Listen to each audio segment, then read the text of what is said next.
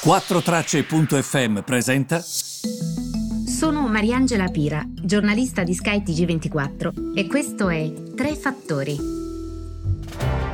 Benvenuti ai Tre Fattori del 29 giugno. Si sta avvicinando il primo luglio ehm, ed è una data eh, molto importante perché sostanzialmente i 27 paesi decideranno che cosa fare. Cioè, che cosa faremo?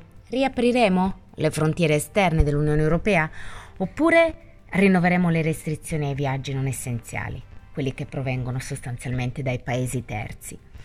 Uh, diciamo che non è facile perché dal punto di vista politico uh, c'è una decisione da prendere importante. L'epidemia sta colpendo un po' tutti, quindi sono si sono superati 500.000 decessi da coronavirus.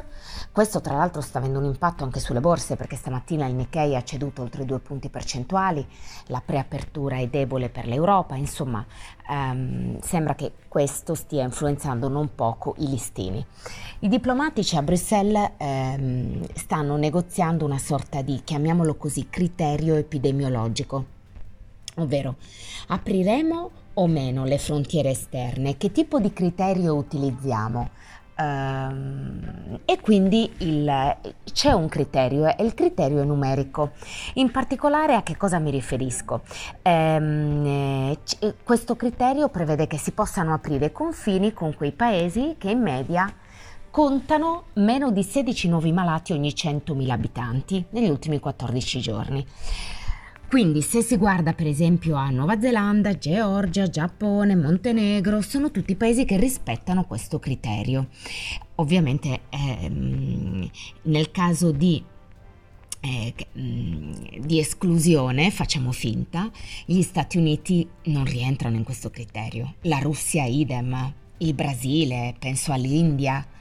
Um, diciamo che questo criterio voi da casa vi chiederete perché me lo sono chiesta anch'io, poiché i tempi del contagio sono estesi, come fai a verificare questo criterio da un giorno all'altro? E infatti no, lo verificherebbero ogni 14 giorni.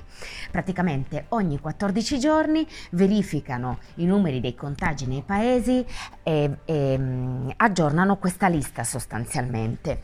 Ehm, però come voti su una cosa del genere? L'esito del voto infatti è molto incerto. Alcuni paesi non si sentono di aprire le frontiere esterne con rapidità perché hanno paura di mettere in pericolo quella che è già una situazione sanitaria precaria. Invece altri dicono no dai dobbiamo aprire perché comunque è già tardi. Um, diciamo che uh, una cosa è certa, è necessario che ci sia un coordinamento um, perché, uh, come dire, le scelte, un, le scelte di un, paese all'interno dei 27, ehm, se apri i confini, e permetti, faccio un esempio, allo statunitense che entra nel tuo paese di viaggiare mh, mm, nell'intera zona Schengen perché è un paese terzo, arriva in Italia, zona Schengen, da qui può a un certo punto circolare.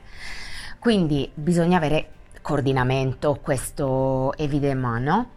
Ehm, non è semplice la situazione, devo dire la verità, quindi bisogna cercare di capire che cosa fare, anche perché non è che la situazione sia risolta. Se guardi gli Stati Uniti, se guardi il Brasile ti arrivano alcune voci, se guardi da noi te ne arrivano altre, è abbastanza complessa la situazione. Come secondo fattore io oggi sceglierei l'andamento dei mercati che comunque è abbastanza debole perché comunque la situazione è molto complicata, la situazione è complicata eh, sul fronte appunto delle borse perché... Mm, eh, ovviamente ci si aspetta, eh, è come se fossero guardinghe e si aspettassero che sta per accadere qualcosa. Quindi che cosa? Non è, com- non è, facile la situazione eh, perché eh, è come se la questione non fosse risolta e queste borse abbiano paura di capire come ci svegliamo domani, sostanzialmente, ok? Non è una situazione serena. Oggi Morgan Stanley ha detto: Ah, noi siamo molto mh, mm, eh, convinti che Singapore faccia molto bene. Vi faccio l'esempio di Singapore perché è uno studio che ho letto stamane e il rendimento dei titoli di Singapore crescerà del 14%. Quindi, comunque, puntiamo tutti su Singapore. E giustamente un analista oggi interpellato da dei colleghi televisivi di una rete finanziaria diceva ma come fai a essere così sicuro? del rendimento dei titoli della borsa di Singapore in questa fase quindi è abbastanza complesso il punto. Non so se avete visto, ma il bonus um, babysitter è stato esteso anche ai nonni, purché non conviventi.